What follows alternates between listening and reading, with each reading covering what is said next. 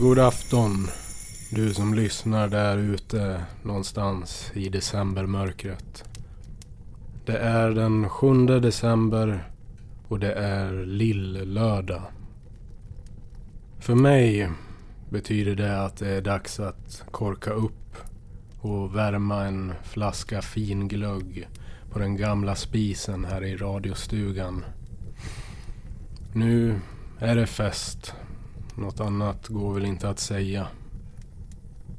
Och vad kan väl då vara bättre som sällskap om inte det 7:e avsnittet i ordningen av Melpomalias julkalender och John Edge fortsatta äventyr. Här börjar avsnitt 7 av Snön faller stillsamt över epicentret.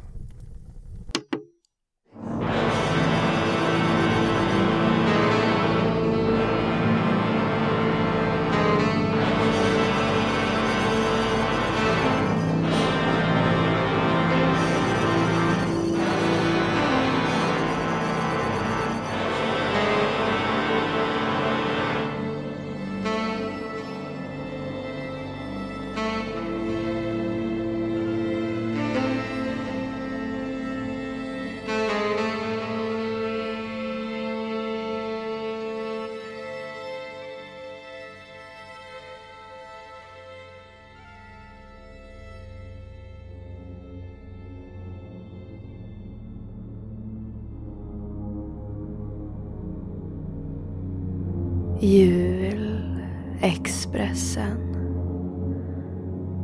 Det enda färdmedlet som kan ta dig långa sträckor under den hårda vintern. Jag har hamnat långt ifrån huvudstadens skitiga och slaskfyllda gator och långt ifrån människorna som har slutat att bry sig om att mänskligheten är utdöende. Det är inte så att människorna i huvudstaden har gett upp. Det är mer att det finns annat att tänka på än din egen undergång. Om du ständigt översköljs av distraktioner så kan till och med jordens undergång förpassas till det bortglömda. Undergången blir allt mer påtaglig ju längre ifrån jag kommer från huvudstadens ändlösa boulevarder och sunkiga festkvarter. Utanför huvudstaden är tillståndet värre. Människorna bor i ruiner eller i sina nedgångna villor. Ibland fungerar inte elektriciteten och vattenransoneringen fungerar dåligt. För att inte tala om de platser som klassas som ruinstäder. De är direkt livsfarliga att bo i.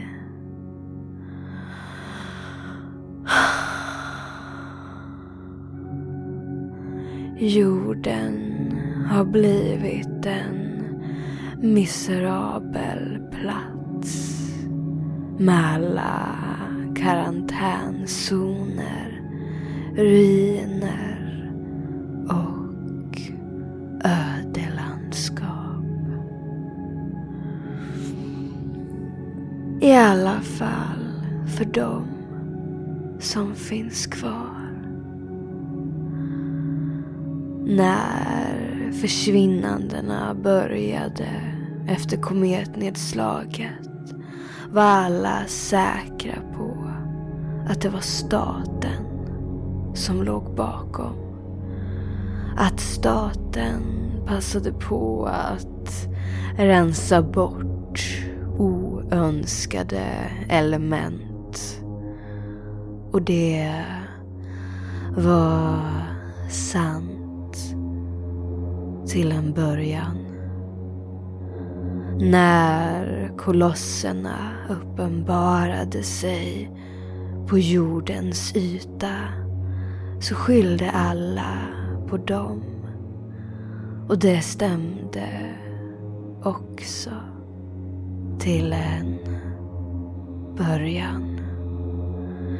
Men ju längre tiden har gått och ju mer vi har lärt oss om hur den nya världen fungerar, desto mer börjar vi inse att det sker alldeles för många spårlösa försvinnanden från jorden.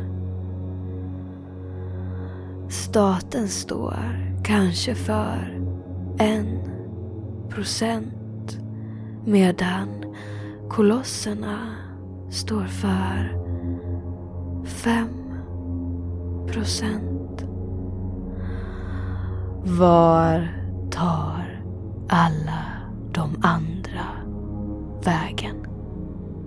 Det är som om de försvunnit ut i tomma intet.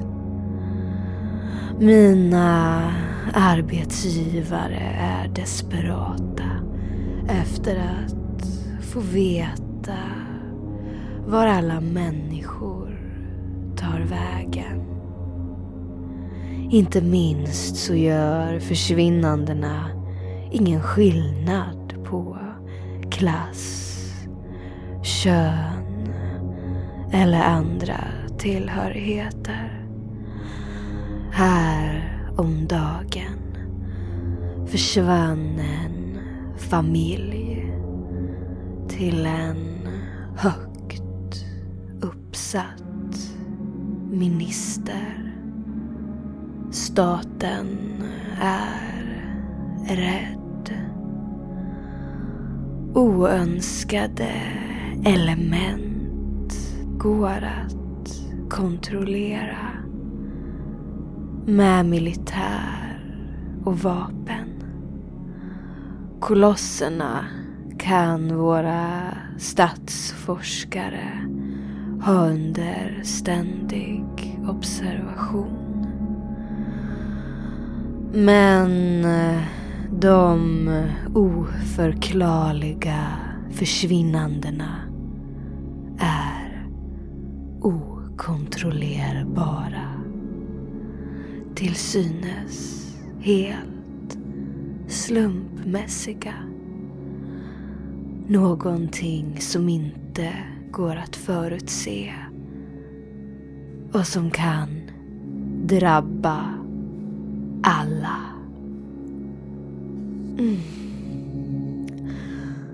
Jag själv bryr mig föga.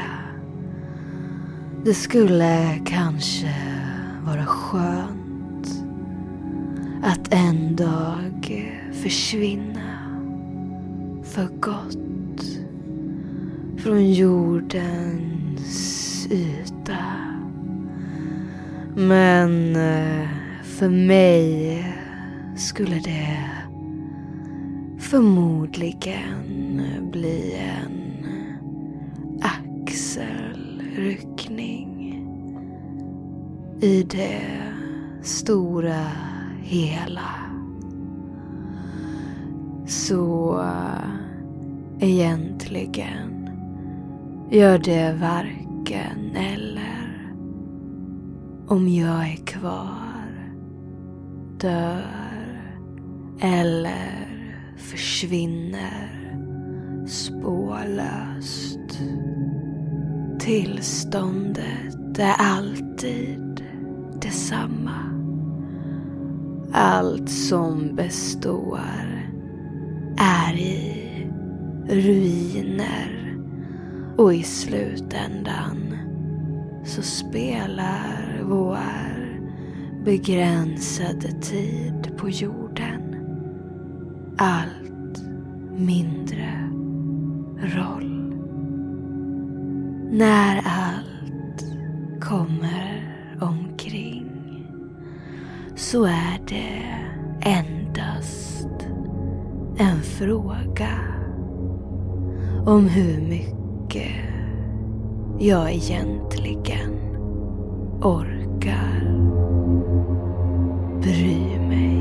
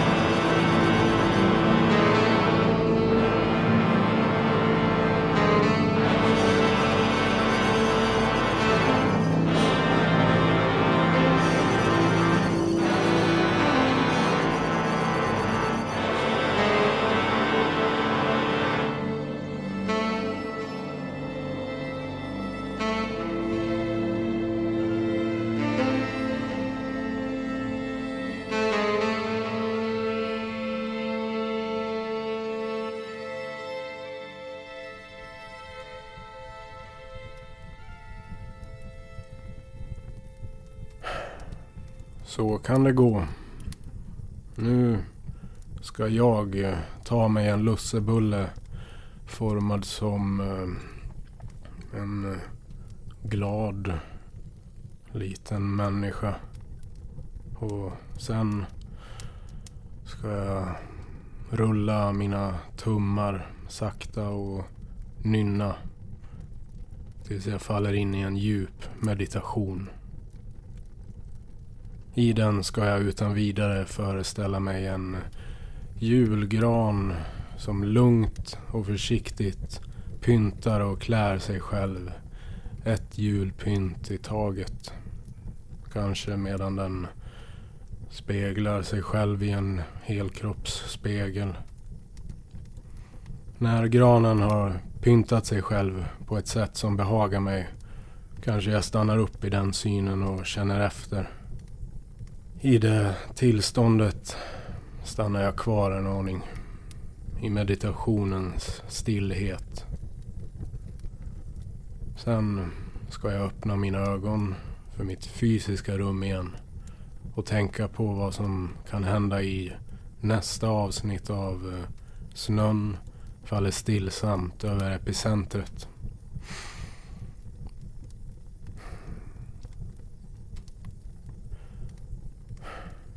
Imorgon får jag och du veta om någon av spekulationerna som uppkommit kanske eller kanske inte slår in.